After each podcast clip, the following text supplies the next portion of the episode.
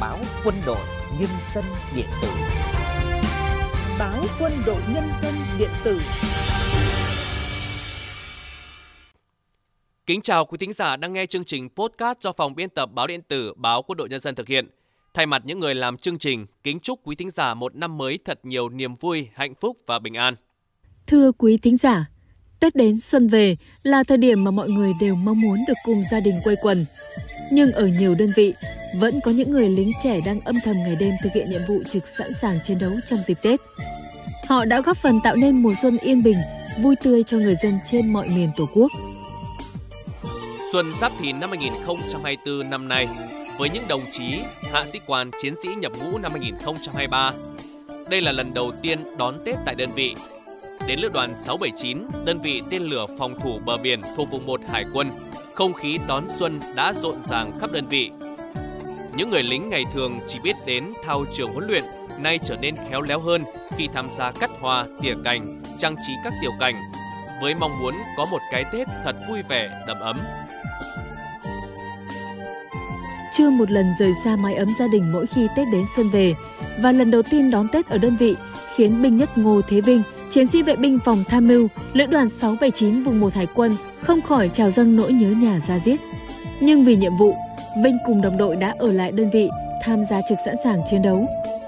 Hiểu được nỗi niềm của những người lính trẻ, cấp ủy chỉ huy các cấp đã chủ động sáng tạo tổ chức nhiều nội dung hoạt động để những người lính trẻ vui xuân đón Tết trong đơn vị với không khí vui vẻ ấm áp, vơi bớt nỗi nhớ gia đình người thân, bạn bè. Binh nhất Ngô Thế Vinh chia sẻ. Dù ăn Tết ở xa nhà nhưng em vẫn rất vui bởi vì ở đơn vị thì cũng tổ chức rất nhiều những cái trò chơi tập thể, trò chơi dân gian và đặc biệt là những cái hương vị Tết đều do những người lính chúng em tự tay chuẩn bị chu đáo từ việc như là gói bánh trưng đến à, trang hoàng lại đơn vị thì chúng em cảm thấy rất vui mừng khi nhận được những cái lời chúc tốt đẹp từ những người chỉ huy, người đồng đội của mình. Em nghĩ đây cũng là những cái kỷ niệm đẹp trong thời gian quân ngũ của em. Còn với trung sĩ Sùng Sinh, chiến sĩ trạm radar 485 trung đoàn 151 vùng 1 Hải quân, mới nhận nhiệm vụ ở đảo Trà Bản được 3 tháng. Sinh là người dân tộc Mông ở xã Cao Sơn, huyện Mường Khương, tỉnh Lào Cai. Đây là lần đầu tiên Sinh đón Tết xa nhà, xa người thân, ở nơi đảo xa với nhiều bỡ ngỡ và nỗi nhớ quê hương.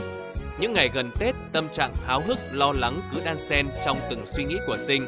Háo hức vì được tự tay gói bánh trưng, chuẩn bị mâm ngũ quả ngày Tết và được đón Tết cùng đồng đội.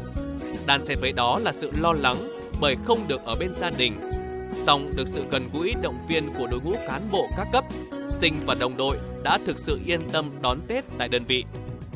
Tôi cảm thấy rất là vinh dự và tự hào khi là người chiến sĩ hải quân được giao nhiệm vụ trực sẵn sàng chiến đấu bảo vệ Tết Nguyên đán năm 2024 được góp một phần công sức nhỏ bé của mình vào sự nghiệp bảo vệ Tổ quốc. Mặc dù rất nhớ nhà nhưng tôi cũng luôn an ủi bản thân và an ủi đồng chí đồng đội phải luôn cố gắng hoàn thành mọi nhiệm vụ mà cấp trên giao. Đến Trung đoàn 18, Sư đoàn 325, Quân đoàn 12, không khí đón Tết của các chiến sĩ cũng sôi động như bao đơn vị khác. Các đại đội tổ chức các hoạt động gói bánh trưng, giúp cán bộ chiến sĩ vui xuân đón Tết như ở gia đình. Các trung đội tổ chức trang trí Tết và chấm điểm trang trí Tết, tổ chức các hoạt động thi đua tập trung văn hóa văn nghệ, tạo không khí sôi nổi và sự gắn kết cho cán bộ chiến sĩ. Bên cạnh đó, chỉ huy đơn vị luôn quan tâm tạo điều kiện để những người lính trẻ vơi bớt nỗi nhớ nhà. Binh nhất Nguyễn Đức Tuấn, chiến sĩ trung đội 12, đại đội 10, tiểu đoàn 9, trung đoàn 18, Bộc Bạch.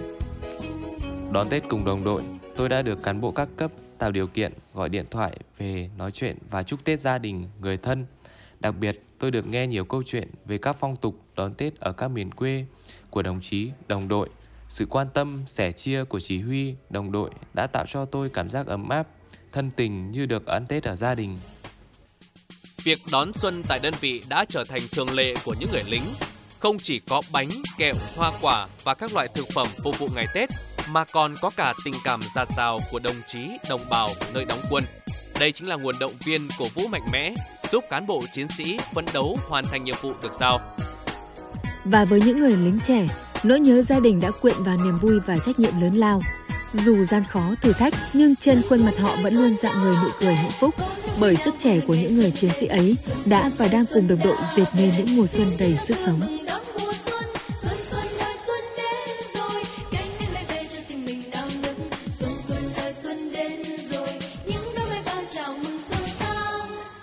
Cảm ơn quý thính giả đã lắng nghe chương trình podcast do phòng biên tập báo điện tử Báo Quân đội Nhân dân thực hiện.